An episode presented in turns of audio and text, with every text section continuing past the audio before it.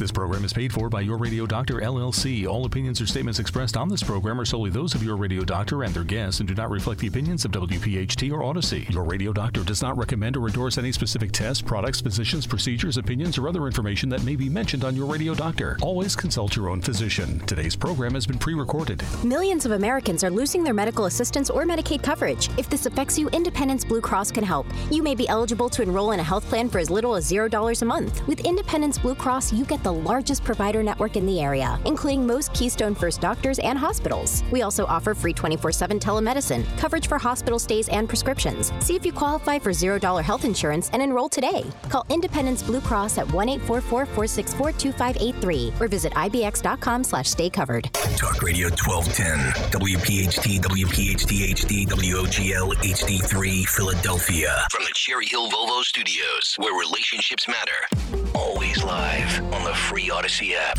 It's time for the Delaware Valley's first radio doctor. On call every Saturday afternoon at 5. This is Your Radio Doctor with Dr. Marianne Ritchie. Presented exclusively by Independence Blue Cross. Listen, seven months or ten months is an absolutely exceptional, exceptionally short time frame to produce this vaccine. Your health determines your life, your longevity, and your happiness. Let your radio doctor lead the way with your medical education. Your radio doctor, Dr. Marianne Ritchie. Good afternoon and welcome to your radio doctor. I'm your host, Dr. Marianne Ritchie. According to a survey from 2017, about 40% of people aged 18 through 69 in the US have at least one tattoo, and of those people, one in four have several. Though most of the time the process leads to a successful outcome, you need to consider the risks of infection, allergic reactions, or even scars. Today, we'll discuss the precautions you should take before you commit to having body art applied. Joining us today is Dr. Bruce Brod a clinical professor of dermatology and an associate dean at the Perelman School of Medicine at the University of Pennsylvania, and the director of Contact Dermatitis Clinic at Penn Medicine. Welcome, Bruce. So glad to have you on the show. Oh, my pleasure. Great to be here. Uh, hope, hopefully, um, we can provide some very important information for the folks out there um, so that uh, those who, who choose to get tattoos are really fully aware of the risks and, and and do it in a manner that's just as safe as possible. Mm-hmm. Well, we had a wonderful conversation the other day when we decided how what topics to cover, and you said even with the best practices, there is still risk because you just can't control everything. We're going to talk about the ways that infection kind of seep into the process. So, some of the skin side effects, allergic reactions to some of the dyes, or uh, a person can develop a granuloma or plural granulomata, which is a, I guess, sort of type of a scar. Let's talk about those first, and then maybe talk about infection. Yeah, absolutely, for sure. And and tattoos, you're you're you're right. They're more popular than ever. I mean, thirty percent of Americans have tattoos. You know, forty percent between eighteen and thirty-four. So it's really common. I think there's like twenty-five thousand tattoo parlors in the U.S. and it, it's big money, but there, you know, there are some risks. I mean, it's it's not the practice of medicine, but it's it's sort of in a funny zone because it it, it is invasive. I mean, it, it it involves you know breaching the skin, breaking the skin barrier. There's contact with blood.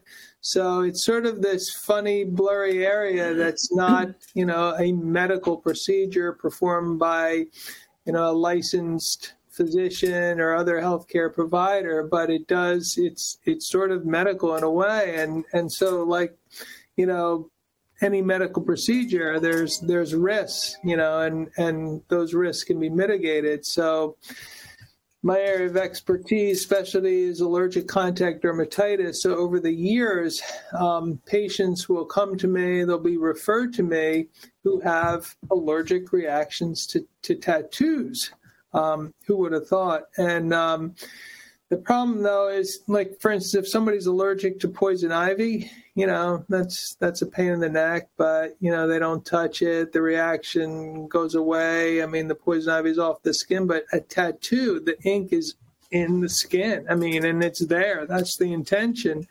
right, is to permanently put the ink in the skin. So out of luck if somebody develops an allergic reaction to one of the tattoo inks because they're kind of stuck with it. And so, one type of reaction is something we call a granulomatous reaction. And a granulomatous reaction um, occurs, they, they tend to occur when there's a foreign body introduced into the skin. So, let's say somebody gets a splinter in their skin. Um, that can cause a granulomatous reaction or a piece of sand or something under the skin. It's sort of the way our body organizes the immune system to try to surround something that the body's immune system doesn't think belongs there. And while most patients who get tattoos um, have the tattoo ink. There's various types of ink placed under the skin. Most people don't get that type of reaction. Some, um, you know, everybody's different, and some immune systems will think, hey, this doesn't belong here. And so it organizes this reaction, and it's very color specific. So somebody could have a multicolored tattoo, but if they're one of these folks,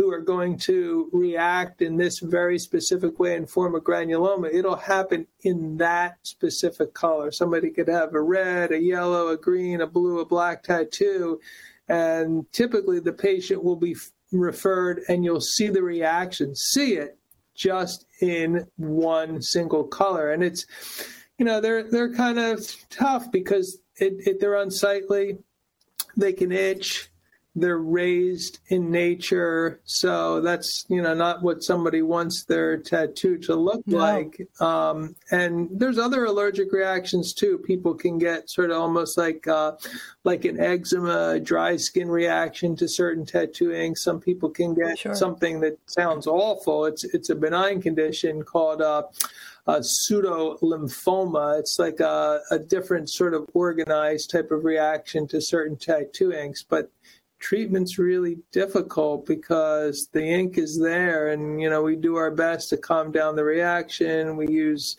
it, we can inject cortisones in there. We can use topical cortisones and and other agents. Um, but oftentimes it's it's they persist and it's a matter of you know trying to get the ink out mm-hmm. but that's a whole other conundrum. Well i mentioned earlier when uh, i introduced you to our listeners that you're uh, a dean at penn medical school uh, perelman medical school and you're a dean of cme continuing medical education and we get you know i'm sharing this with the listeners we get um, great emails from different companies that that have little education uh, stories. And about, I don't know, over the summer, I got an email saying, Guess what's wrong with this person? Guess the skin lesion.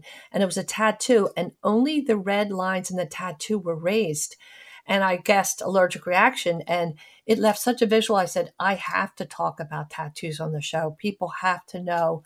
Because as you mentioned, it's not regulated, it's not like medicine. Even the FDA um, really doesn't regulate the the inks, and there are so many different um, particles in the ink that can cause allergic reactions. So, are, is one dye more likely to cause uh, an allergic response or a granuloma than others, or it depends on the person and their immune system? I guess. No, it's a it's a really complex question because most of the tattoo inks are really a combination of several different mm-hmm. types of dye, and so so sort of in my normal practice, uh, you know, directing the contact dermatitis at clinic at Penn, patients are referred to me who might be having reactions to shampoos, the, the dye they use in their hair, and usually with uh, a non invasive test called patch testing, I can mm-hmm. apply all these substances to their skin and then see what they react to, and aha,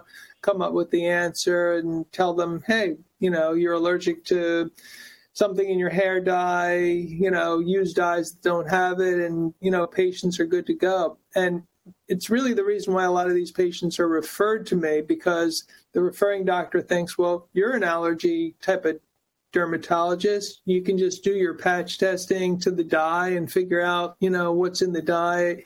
But there's something, you know, it's there's something distinctly different about tattoo reactions and the way the body reacts. And we have found that the testing we do to determine allergy from like shampoo and fragrance and products it doesn't work for tattoo inks. We are we really can't elicit that reaction when we put the ink on the skin.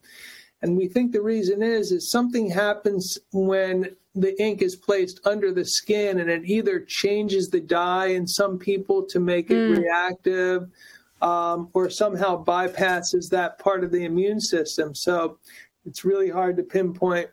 It's a puzzlement. What dye it is. It, red yeah. dyes are, are higher risk than some other dyes, mm-hmm. but any any of them could potentially do it. Yeah. Well, I think too, Bruce, when we talk about, say, food allergies or even medication allergies, that we know as practitioners that a person can react the first time they take it or five years into it. So even with tattoos, an allergic reaction can occur even years later. Let's talk about infection because um, I guess in the grand scheme, what would you say? Maybe five or six percent. It's it's relatively low, but um, I was reading that there's been a 77% increase rate of infection since 2000. Is that, uh, you know, uh, relatively speaking, because many more people are having tattoos, or or do you think it's because there's so many more tattoo parlors and they're not regulated? I, I guess, and I'm yeah, sorry, I you know, the, I think it's it's I think the difficult aspect of that is that a lot of these folks aren't connected to the medical system, right. so we really don't know what the real rate of reactivity is. Um, and, you know, we've seen this explosion in the popularity of tattoos, although they go back to kind of the Middle Ages. Um, but, um, yeah, and I mean, they occur, and there's really a broad spectrum of the type of infections that occur from things that are, you know, nobody wants an infection when they get a tattoo. They're trying to get a tattoo. Well, there's many, many reasons that, that would motivate somebody to get sure. a tattoo. Mm-hmm. Uh, but nobody wants an infection. There's a broad range from things that are really serious and, and things that are not as serious, but still a big pain in the neck. And and I can you know I can talk about yeah. that spectrum. Yeah. Well, I think you make a, a very good point as well.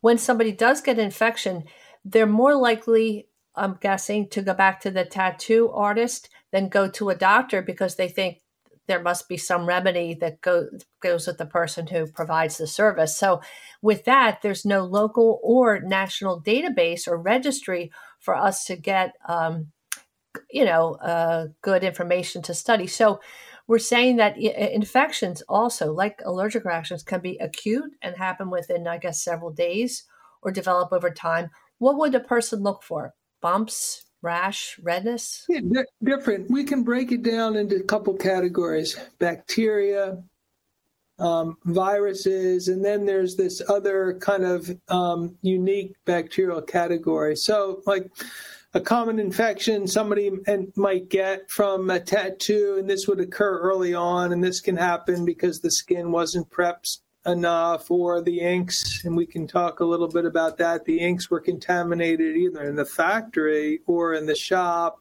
um, or the equipment used, you know, was contaminated. But the, the, real most common type of infection is like staph, right? Most most people have heard of staph or strep infections, and that will show up as redness, pain in the skin. The area may feel warm. The person could get sick. They may feel a little feverish if the infection gets deeper into the skin. Mm-hmm. That's that's called a cellulitis. So so that's common. The skin might be a little crusty, and that on the surface that happens generally early on. You know, it might happen with you know evolve over a week, but patients can get viral infections as well. Um, warts, things like warts. Mm-hmm. Um, and I've, you know, I've seen patients with warts and they're exactly right in line with the design of the tattoo ink. Why does it happen? Maybe the person had the virus dormant on their mm. skin, the tattoo knocked it into the skin, or the tattoo mm-hmm. artist mm-hmm. might have had it contaminated on on their skin or surface. Molluscum or kind of a, a nuisancey kind of bumpy virus that that children get mm-hmm. sometimes, but tattoos, you know, breaking the skin, that break mm-hmm. in the skin can induce that as well. Yeah, and as you said the other day, when you aggress the skin and you're puncturing the skin, staph and strep live on our skin. So if you drag it in, no surprise that's well. We're going to talk about some of the other infections as we go on. Let's take a little break.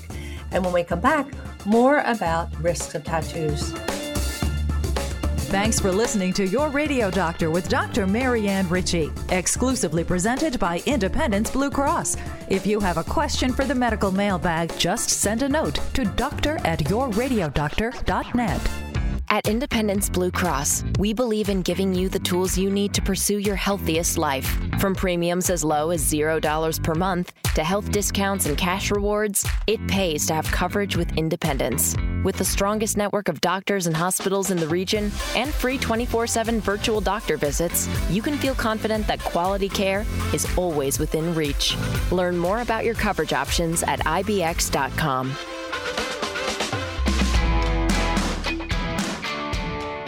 And welcome back to your radio doctor. We're here with Dr. Bruce Brod from Penn Dermatology. Bruce, we've talked about the um, possible side effects when we are aggressive with entering the skin with a needle multiple times to inject ink and it. We don't understand the mystery of how it works and, and how it might react in different people. And we're talking about infection, but I also found it interesting that you said that the whole process can is a form of trauma to the skin and if you have psoriasis, it can make that worse. Um, vitiligo, you would think almost the opposite. Vitiligo, you lose pigmentation. Um, and obviously, too, if you have sun damaged skin, the trauma might enhance uh, skin cancer manifestation, yes?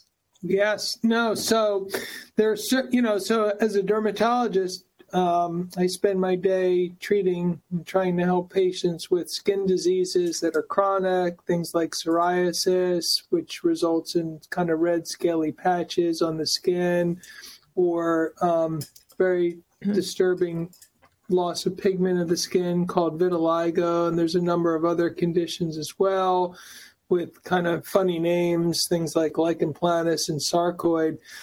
but funny thing, a lot of these immune common skin conditions like psoriasis, like vitiligo, or less common things like sarcoid and lichen planus, they can be aggravated if the skin is injured, if it's traumatized, if it's scratched, scraped, or burned. And so we talked a little bit earlier about how tattooing is, you know, it's a trauma to the skin. You've got, mm-hmm. you know, kind of needles poking into the skin and vibrating around. And so, so, so that's a form of trauma. And some patients, um, very unfortunately, after tattooing, if they're prone to those diseases, it doesn't, the tattoo doesn't cause psoriasis, it doesn't cause vitiligo. But if the person has that or has that underlying condition, they can develop that condition where they've been tattooed. Yeah. Um, in a real traumatic type of tattoo, and and some people are prone to getting real thick scars or keloids.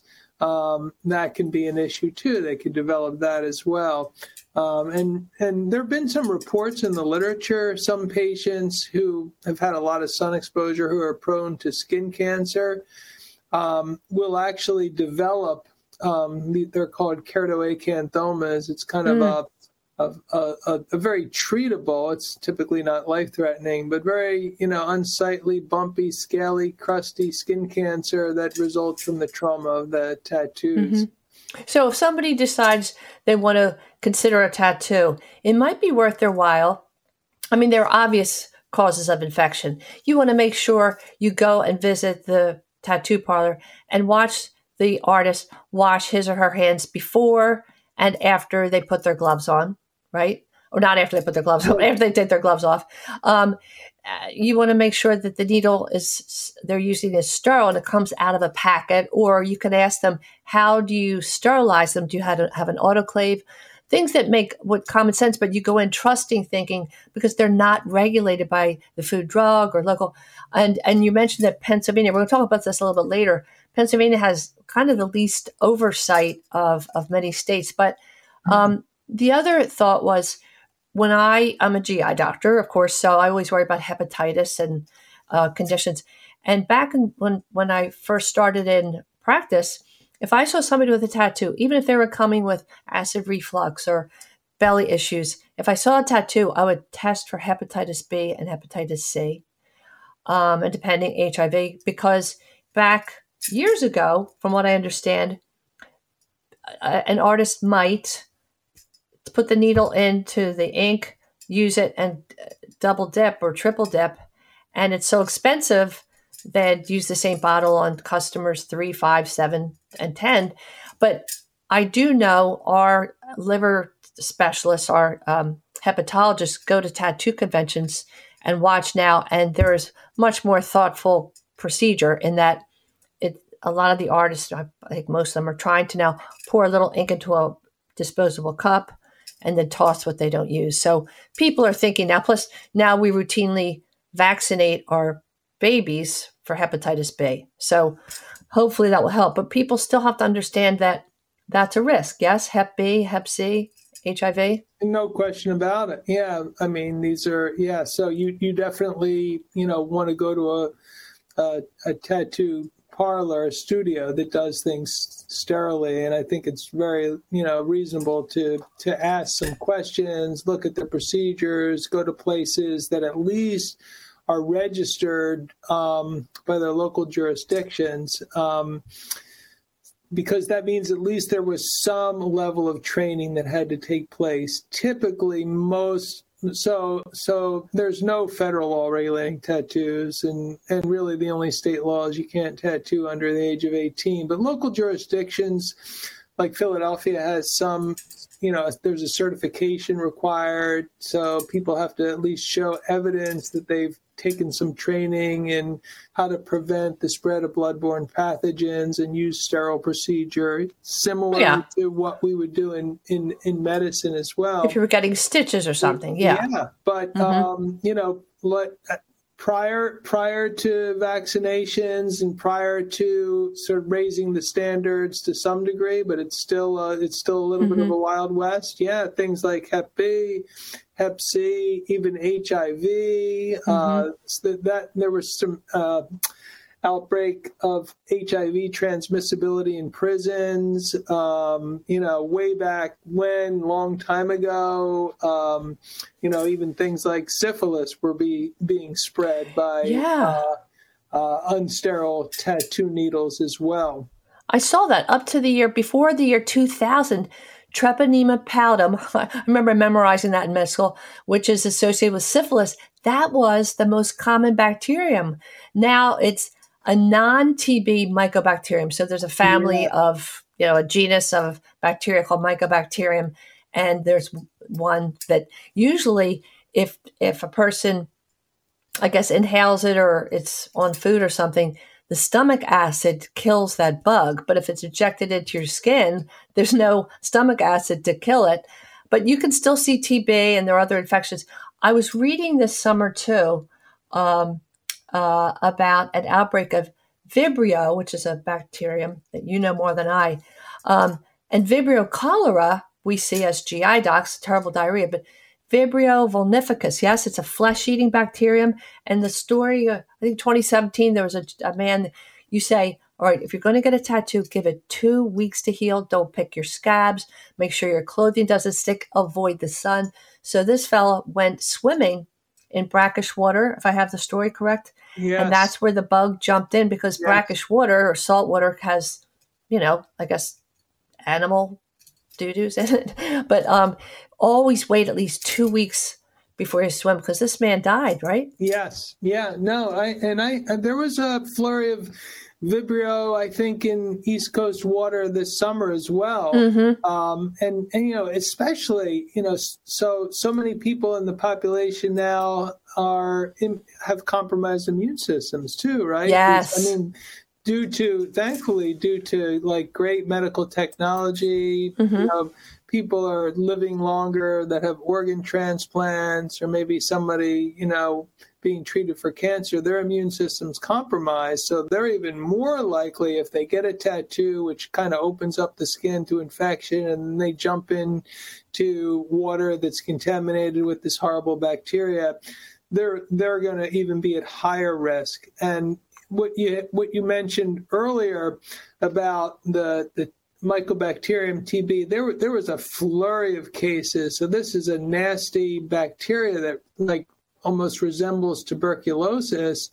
And there were outbreaks of infections in tattoo parlors globally with these weird sounding names like Mycobacterium chelonae and for two of them. They're really hard to treat. They cause like like really horrific like red bumpy things on the skin, but they were being they were occurring because tattoo artists dilute their inks, right? They want like different shades and some some of the artists were diluting the inks to change the shade with tap water. That sounds safe enough right? We drink tap water we don't get sick. And that's great and good but actually in tap water can live these nasty bacteria. Now you know listeners shouldn't be afraid like they're drinking contaminated water the stomach kills them. But if it gets into ink and it's injected into the skin these horrible, what's called atypical mycobacterial infections can result. And um, we've seen them before. And they're really confusing because they can look like the allergic granuloma reactions in the skin we see. And, you know, sometimes we have to do all sorts of workups to, to figure out what's going on with these patients. So the message is if you see anything on your skin, blisters, bumps, uh, if it's itchy or painful or red, see a doctor as soon as you can. Because the other concern we always have if an infection is, especially if it goes into your bloodstream, it can lead to uh, infection in your heart valves, which is endocarditis, uh, sepsis, which means it's through your whole bloodstream and can say goodbye to your organs and you can die. So, I, you know, we're not trying to be extreme, but say, be smart. And if you have any of these skin changes, see a doctor as quickly as you can because, um, as we keep saying, it's not a regulated process. And even the the ink, um, an artist can be really careful and buy bottles of ink marked as sterile, but they can be contaminated. You were mentioning that there was a study or one one ink was cultured. It grew out 26 different species of bugs. Not good. Not at all. And the amazing thing, and so the FDA partnered with this toxicology regulatory group to perform. So they studied various tattoo inks, the permanent makeup tattoo inks and the tattoo inks that are used in, in artistry tattoos. And these were unopened bottles, bottles from the factory that were sealed and unopened. And they sent them to a lab and they and they tested the inks and in like they cultured them like you would culture somebody's skin or nose or throat to look for bacteria. And like a third of the inks over a third of the inks actually grew out like multiple different species of bacteria. These are inks sealed in a bottle from the factory. Um, so we know you know that that you know there's factories out there that are sending out inks that have bacteria in them that are being injected into the skin. Now, you would think, well, gosh, everybody should be getting infected, but um, you know, healthy people, their body can sort of, you know, ward that off. The problem is mm-hmm. if they get a high enough load or somebody's not as healthy, they'll end up with an infection. So you can imagine if they're coming contaminated from the factory in sealed bottles, what happens to the bottles once they've been opened in a tattoo parlor, you know, a couple times and, you know, they're not they're not yeah. operating so in, a, in a sterile like pharmacy. So, you know, these things get contaminated and that gets yeah. into the skin. Well, plus all the different ingredients in the ink. There, uh, I was reading on a summary animal based ingredients, calligraphy ink, little metal salts. I guess that's what makes it stick better once it's localized. Um, I was reading pigments from printer toner and car paint. So we, all those things have to be considered, and they vary because, as we said, it's not regulated by the FDA. Stay with us during the break to hear a beautiful story about your real champion for this week. Now, your real champion. And now for your real champion. I call this segment Step Up with Tony Melendez. Tony Melendez is a singer, songwriter, and guitarist. As a child, he loved to sing and dance as his father played the guitar, especially when he heard La Bamba. So it was no surprise that when Tony got to high school, he joined the school choir and the church choir, and he also learned to play the guitar by age 16, which in his case is extraordinary. Why? Well, originally from Nicaragua, Tony was born with a club foot and no arms. While his mother was pregnant, she was given a drug called thalidomide to treat her morning sickness, which can cause disabilities. Unable to walk because of his club foot, his family drove 5,000 miles from Nicaragua to Los Angeles so he could have corrective surgery through the March of Dimes. With time, he knew he was different, but his entire family treated him as if he were normal. So he learned to do everything with his feet. He could write, play with his toys, even hold a knife in his toes and cut a tomato. Tony says, They made me feel like, Tony, you're normal. His brother and sister say he has always been self sufficient. He's even learned to drive because his car has a steering wheel on the floor. When he graduated from high school, it was hard to find a job. He asked himself, "Well, What would a guy with no arms do? So one day he played his guitar on a sidewalk, and passers-by were fascinated by his talent. They began tossing tips into his guitar case. He only did it a few times, but he was instilled with the confidence that he could support himself through the music. He also learned something else out there. He felt like his music was starting to do something. People were starting to listen. He sang all kinds of songs, from church and things he heard on the radio. He became more involved in church activities, playing guitar and composing music, then directing and singing in music groups. He was in such demand that on some Sundays he might sing at five masses. Then in 1987, Pope John Paul II, who's now a saint, came to America and made a stop in Los Angeles. Tony was 25 years old and he was invited by the youth of LA to sing. A young man presented Tony to the Pope as a gift, which represented the courage of self motivation and family support. He described Tony as a performer who believes that, quote, when I sing, I hear the Lord. This was the moment when Tony feels his mission began. He sang, Never Be the Same, and he was met with a standing ovation from the thousands of people who attended.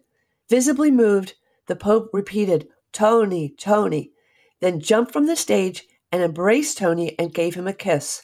The Pope said, Tony, you are truly a courageous young man. You are giving hope to all of us. And my wish for you is to continue giving this hope to all people. This international broadcast launched Tony's career and changed his life forever. Now, more than 35 years later, Tony continues to inspire people around the world, having performed in all 50 states and more than 45 countries. He travels with his brother Jose, and together they share their message of hope, encouragement, and faith. Tony's message is presented with music and his personal life stories. He hopes that between his music and the listener's ear, that God intervenes because Tony's committed to help bring people's hearts toward Jesus Christ. Knowing how important life is, he strongly believes in justice and living with dignity. Tony and Jose focus on young people by visiting elementary, junior high, and high schools, colleges, and universities. Through concerts, conferences, retreats, and school presentations, they emphasize the importance of self esteem and that any kind of substance abuse is dangerous. They discuss how they deal with issues such as disability awareness, cultural awareness, and family support. They also address the topic of bullying and share their own stories of overcoming it with changes in attitude and discipline. Tony has recorded six albums and written his autobiography called A Gift of Hope, published by Harper and Row. He's appeared on countless TV shows, including The Today Show, Good Morning America, CBS This Morning, Late Night Show with Arsenio Hall. He's performed the national anthem at the World Series in 1989. He's also performed on four additional occasions for Pope St. John Paul II at the Vatican, in Poland, and at World Youth Day in 1993. Tony's the recipient of numerous awards and honors, including special commendations from President Reagan, the state of California, the city of Los Angeles, countless other civic and charitable organizations, as well as the first annual Inspirational Hero Award from the NFL Alumni Association at Super Bowl 23 in Miami. Tony moved from California and now resides in Branson, Missouri with his beautiful wife Lynn and two children, Marisa and Andres.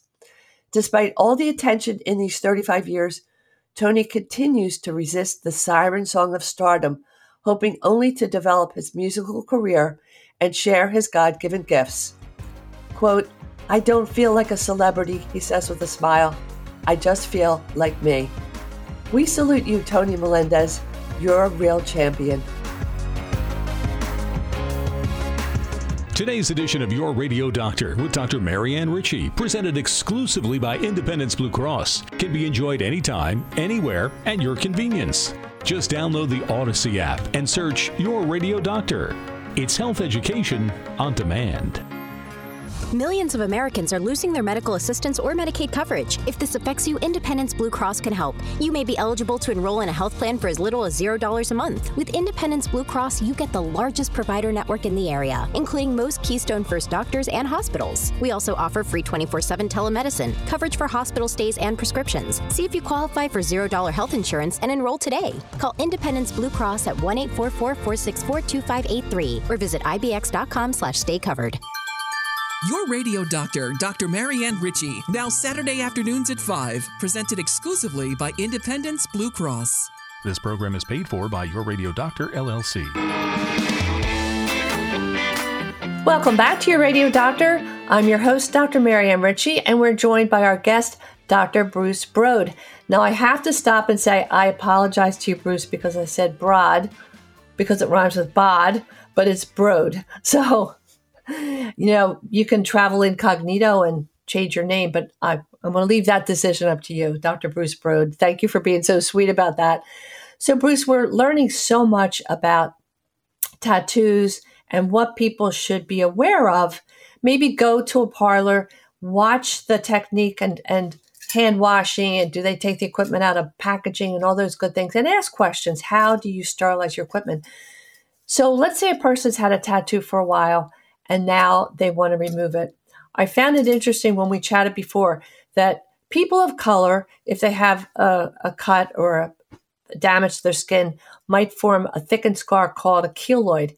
And so we were chatting. I said, Do tattoos cause keloids on people of color? And I, I guess the answer is not so often when the tattoo's applied, but laser therapy can lead to a keloid. So let's talk about laser removal and what it means if somebody wants to have a tattoo removed. Yeah, absolutely. So we've come a long way and believe it or not, when some people get tattoos, they actually reach a point in their life where they no longer want that tattoo. And there's many reasons that can occur, but the technology's really evolved over time and um, late, you know, in the old days before lasers, we used to use what's called dermabrasion. It's this sounds mm-hmm. really barbaric. We would use these like sanding wheels, literally, but they were sterile, and just basically grind down the layers of the skin over and over wow. until the tattoo was obviously it left horrific scars you know the Aww. size of the tattoo but lasers came into being lasers are a really powerful light source. And the, the way we use lasers in the skin is that different lasers will destroy things of different color in the skin. So we have lasers that treat, you know, red blood vessels on the face in patients with rosacea or unwanted brown spots or freckles on the hands or face. Um, but we also have lasers that are um, different wavelengths of light that treat the different color inks in the skin. So there's lasers for blue black ink, there's lasers for red ink, yellow ink, green ink. And the way they work is they they push energy, this laser light into the skin so fast and like in these short pulses that when the laser light, the energy is absorbed by the color in the ink tattoo and comes in like fast and furiously, it basically explodes the cell where the ink is sitting. The ink kind of sits in like immune cells in the skin, and it basically like just blows it up, and that ink disperses, and the body knows how to kind of clear that away. Um, tattoos are more reliable for dark inks like blue black ink, um, and they're a little less reliable on um, red, green, blues, and you never know how any one tattoo is going to respond because we talked earlier that the the tattoos inks have different compositions and and so it's not really predictable but um, it's evolved much better. It's it's it's riskier in patients if you think about it who have darker skin. It's harder to remove their tattoos because the pigment in their skin is dark and that also absorbs that laser light and so the laser in darker skin causes more damage oh. to the intrinsic skin, and that's why some oh. of those oh. folks are at risk for getting scars.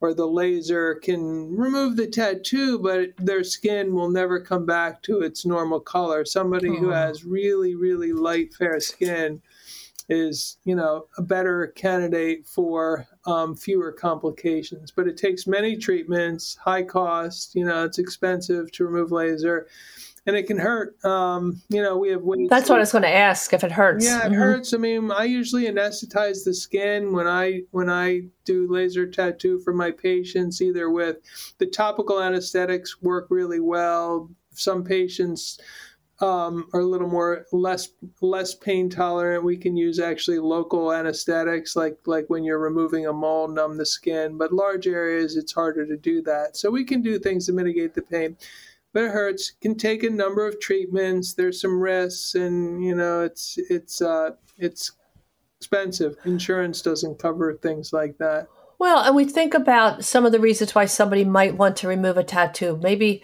uh, it was a love interest and they're they're no longer dating or whatever. Or or you mentioned that if somebody is in a gang and they're pressured to get uh, a tattoo and life goes by and they leave that part of their lives and they want to erase it it's it's uh, not easy to get rid of that tattoo. And the other uh, point that you made, because um, I think it would be helpful for people to hear about policy, um, the Food and Drug Administration regulates medications, etc. But ink products, even though, as you say, it's kind of a surgical pr- procedure because we're breaching the skin and we're injecting with needles and such, but it's considered cosmetic, and that's why the Food and Drug Administration don't oversee the ink contents or the processes, etc. So, um, is that a fair way to say it? It is. It is a fair way to say it. I mean, because the tattoo inks are viewed as cosmetics, the FDA sort of has some oversight in terms of their ability to receive. They have they have a database where they can receive adverse event reporting and then they do have some ability to issue recalls. This is why it's so important to go to a good tattoo artist that sort of records all the inks and the lot numbers. But they really, like the FDA doesn't have regulators, you know, that they're just not empowered to go into the tattoo manufacturing plants and regulate that. They actually have, because of that study that we talked about earlier, where these unopened bottles had bacteria, the FDA issued what's called draft guidelines. So this is not the letter of the law and it's still in draft form, but the guidelines at least are out there to help manufacturers who make these tattoos set themselves up for a safer environment, you know, protecting the vats in the factories from being contaminated and having good sterile procedure and practices. So, you know that's mm-hmm. a good thing it's you know that's where at least we see government trying to create do something to create a safer environment but it's not a heavy-handed thing yeah. they're just guidelines you know you just you I'm, I'm hopefully as more as as tattoos become more popular it will be um, an issue that's raised because um, even if we do have some guidelines or even laws who's going to um, make sure they're who's going to oversee them, who's going to make sure that uh, somebody under 18 uh, doesn't have a tattoo, or or how about just like a bartender should stop serving someone if they see they they they're intoxicated. You're not supposed to uh, apply a tattoo if somebody's under the influence of alcohol or drugs. But how many times do you hear people jokingly say, "Yeah, well, I was really drunk and I went and did it." Exactly. Know, who's enforcing yeah. this? Yeah, nobody. Yeah. No, mm-hmm. it's it's a it's it's a very much of a patchwork out there. Um, there's no federal law about tattoos at all, and the laws vary by states. Pennsylvania, where we are, is um, a, a, state where uh, tattooing is um, forbidden under 18 unless there's parental consent but it's it's it's hard to enforce that. I mean I, I and then you know the parlors themselves so there's different layers of regulation. There's the inks there's the tattoo artists and there's the tattoo parlors and and so depending on where you are philadelphia is actually pretty good they have you know that's one of the jurisdictions in pennsylvania where they're actually it's not terrific but there has to be some uh, inspection of the tattoo parlors. They have to be registered. They have so you know at least we know where they exist. There has to be some basic training for the tattoo artist on bloodborne pathogens and you know they are you know potentially could be inspected i'm not sure how how often that happens so you know that's good but there's there's some jurisdictions where there really is is is no local law. A lot of these things are regulated by departments of health. Um, you know, in, in various areas, they kind of oversee the tattoo parlors and require um, training and registration um, for the parlors and the artists. Mm-hmm. So, if a person considers getting a tattoo, how can a person maximize his or her safety? Yeah, I think one, you know, it's it's good to, you know, reliable word of mouth is always good, but um, you want to go to a place that's registered, that's regulated. You want to make sure that the environment is clean. You want to make sure they wear gloves. You want to make sure they use disposable equipment. I think it's reasonable to ask about the training they've had in spread of disease processes. Um, and you know things like masks and gloves are important because you know the artist it's they're breaking the skin if they have a cold sore um, you know that can get on the skin if they have an infection on their hand that can get on the skin. And you want to find out what they use to prep the skin before the procedure. You want to know what their post care is as well. We've actually seen some complications with pay, with people um, being allergic to like weird things that are you know recommended to be used on the tattoo, healing ointments that have all sorts of allergenic chemicals in it. So I think it's really wise to inquire about the the establishment and their processes start to finish, and then you know try to get word of mouth. Um, make sure there's not been any sanctions on the tattoo parlor, um, and you know once you feel like you've done some due diligence and you're ready, you know, let her rip. It doesn't guarantee um, no complications. It just mitigates mm-hmm. mitigates your risk mm-hmm. of it. So, um, if somebody has a tattoo and they say, "Hey, Dr. Brod, I'm going to get another tattoo," what would you tell them in terms of care? What uh, obviously soap and water, and we said earlier, you don't want to pick the scabs. You want to make sure your clothing doesn't stick. Any other common sense things that a person might not think of with their first tattoo. Yeah, I mean, the other thing too is, you know, choice of tattoo. So, one of the issues that comes up um, in my patients, because I see a lot of people who have, you know, lots of moles and skin cancer, that's why they mm. go to a mm. dermatologist, is I try to remind them not to potentially get a tattoo that's going to camouflage their skin in such a way that now I can't detect whether they're developing early skin cancer. And I've had yeah. patients, um, and you know, it's a little bit controversial. Does tattoo cause skin cancer? I don't think so, but people have lot. You know, tattoos are common and skin cancer is common, and I've seen both come together. And it's kind of sad when we have to kind of cut out an atypical mole or skin cancer where somebody has a tattoo. I mean, good, great to get rid of the cancer, but you know, their tattoo is, you know, obviously forever altered. And you just don't want to miss skin cancer because of a misplacement of a tattoo. The other thing, too, that's a little funny is, you know, some of the tattoos have metals in them and some of the permanent yeah. makeups. Um, uh, like eyeliner and and people can can get can get reactions in when they like so if it has metal and people need an MRI that's an imaging, that was my question yeah mm-hmm. imaging procedure that's done to detect cancer or other serious things that MRI kind of activates the metal in that tattoo and it can be painful and like if you think about it like wow nobody wants to feel pain in an eye lid tattoo, that's a really sensitive area, or an eyebrow tattoo, sure. or you know other areas. Not not all tattoos will do this, um, but the ones that have certain kind of magnetic metallic particles typically darker tattoos can can do that as well. So I'd like to raise that awareness for people. Yes, yes, I'm glad you remember to bring that up because women are getting their eyebrows tattooed or they get the permanent under eyeliner. That skin is so sensitive, and you don't want. Um, we're going to continue this after the break, but that has to be considered too, especially when people think, "Oh, it's just cosmetic." And it's not, you know, a big tattoo on my arm or leg. Stay with us and we'll be back after the break. Your Radio Doctor with Dr. Marianne Ritchie is presented exclusively by Independence Blue Cross. I'm always striving to live my healthiest life, so I need a health plan that has my back. With Independence Blue Cross, I get access to the largest network of doctors and hospitals in the region and free virtual doctor visits 24 7. Plus, with premiums as low as $0 per month, I can stay on top of my health and keep my budget in check. Independence has given me coverage I can count on, and they'll do the same for you. Learn more about your coverage options at IBX.com.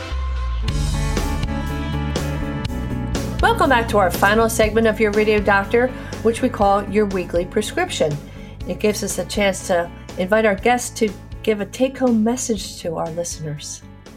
Bruce, what are your words of wisdom as we finish the show? I, I think that it's really all about safety um, and just keeping your eyes open, safety and transparency. So, the decision one makes to get a tattoo it's it's a very personal decision, um, and uh, I think I, w- I, I would just ask the the listeners out there who are contemplating it just to keep in mind that. Um, it, it, it's it's a decision they're going to live with for a long period of time. So so make sure it's something that's important to you, um, but do your due diligence. Make sure that you have the tattoo done in a place that's that's regulated, that, that follows proper procedure, ask the right questions. And, and there's some guidance uh, on some of the things to look for when considering getting a new tattoo. One of the, a good resource is um, on the American Academy of Dermatology. That's sort of the the the national most dermatologists in the United States are members of the American Academy of Dermatology, and they have some great resources to help um, guide you when you're considering a tattoo, or even after you get a tattoo. Um, uh, I think it's important if when you do get a tattoo to care for it properly. Um, when the tattoo is over keep the skin clean and dry. Don't put lots of complicated, you know, all natural products that can cause reactions like like basic petrolatum based products like Vaseline are good. I think another important thing that we didn't get to talk about is it's important to protect the tattoo from the sun. I'm biased. I'm a dermatologist. I'm like a broken record. I tell people all day sun causes skin cancer and aging. It also fades tattoos. So it's another Interesting. consideration. Put it in a place where you're not going to get a lot of sun. And that goes for uh, indoor tanning as well. Spray tans, of course, are fine. And, you know, I, I hope everybody out there who gets a tattoo has like a great experience and they don't run into complications. They don't have an infection. They don't have an allergic reaction. But um, sadly these things happen even under the best of circumstances. And if you have a reaction get to a medical professional. See dermatologists this is part of our training. So if somebody has a reaction, they're concerned about an infection, see a board certified dermatologist. They they they know at least how to begin the process of finding out what's wrong. Is it an allergy? Is it an infection? And can put together a plan to treat it um, as well. You know, remember not to get tattoos in areas where you have to have surveillance for moles that can turn into skin cancer as well. Um, and, you know, if the day comes when you think, you know, um, I want to try to eliminate this tattoo, and there's so many reasons for that, you want to go to somebody who's really skilled and trained in doing laser tattoo removal because there's some complications with that as well. And you want to deal with somebody who's going to give you the, the straight scoop and give you realistic expectations as well. So, somebody's experienced with laser removal of tattoos, because as you say, that could be quite complicated, different laser um, lengths of light depending on the color of the ink. So, uh, Dr. Bruce uh, Brod, you are a member, uh, you are a board member of the American Association of Dermatology. So, if people want to take advantage of those resources that I'm sure list concerns or uh, questions you should ask before you have a tattoo, care of your skin after a tattoo, they could visit the website of the AAD, American Academy of Dermatology. I said association, it's the American Academy of Dermatology, yes. yes. And if people wanted to be yes. seen at Penn Dermatology, 215 316 5151. Yes? Yes. Yes. And. Mm-hmm. And and Penn Dermatology is the think tank of dermatology. Uh, what a treat to have you on the show. And last week, your chair chairman, Dr. George Cotsarelis. I mean, the history of dermatology at Penn uh, is just unmatchable. And aren't we so fortunate to have you in the city? Penn Dermatology, of course, at 34th and Spruce, or uh, at, at Hospital University of Pennsylvania, but you also have offices at Penn at Radnor. And where else might people be able to schedule if they call 215 316 5151. Yeah, we have we have two offices, well, three offices in Philadelphia, one at the Perelman Center, 34th and and Spruce Civic Center Boulevard. We have an office at Pennsylvania Hospital, an office oh, at right. Presbyterian Medical Center. Um, I'm speaking to you today from our Radnor office. We have an office in Bucks County uh, Yardley area, and we even crossed the river over into New Jersey. There's we have dermatologists in Cherry Hill and dermatologists um, uh, in uh, some other parts of South Jersey as well. So the mothership is 34th Street, but uh, um, we're we're spread out and you know trying trying to get access to patients um, with skin disease and make make folks uh, healthier when it comes to their skin. That's what we're about. Well, I can't thank you enough, Bruce, because we've learned so much really valuable, practical information. If you have issues after a tattoo, please see a dermatologist and know that the AAD, the American Academy of Dermatology, a great resource. Just type that in online and type in tattoos, search tattoos for what to look for before and how to take care of it after. Thank you so much, Bruce. It was a pleasure to have you today. Great to be here. Thanks for inviting me. Thanks for listening to your radio doctor every Saturday at 5 o'clock here on Talk Radio 1210 WPHT. Listen to any of our shows again on Audacy.com. That's A U D A C Y.com. Thanks to our exclusive sponsor, Independence Blue Cross, and for support from Recovery Centers of America. If you'd like to partner in the show or advertise, send an email to info at yourradiodoctor.net. If you'd like us to discuss a topic or if you want to tell us about a real champion in your family or community, shoot an email to info at yourradiodoctor.net.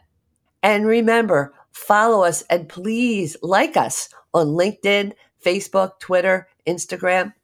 Next week, get your little rackets ready. Our topic is pickleball. Orthopedic surgeon Dr. Nick DiNubile will talk to us about the positives of being active and having fun with new friends, but he'll also help us decrease risk of injury with some really great tips. This is your radio doctor, Dr. Marianne Ritchie, wishing you a happy, healthy, and safe week with the ones you love, and always here to remind you that your health is your wealth. Thanks for listening to your radio doctor, Dr. Marianne Ritchie, presented exclusively by Independence Blue Cross. To contact Dr. Marianne and to listen to today's show as well as past shows, visit yourradiodoctor.com. This program is paid for by Your Radio Doctor LLC. All opinions or statements expressed on this program are solely those of Your Radio Doctor and their guests and do not reflect the opinions of WPHT or Audacy. Today's program has been pre recorded.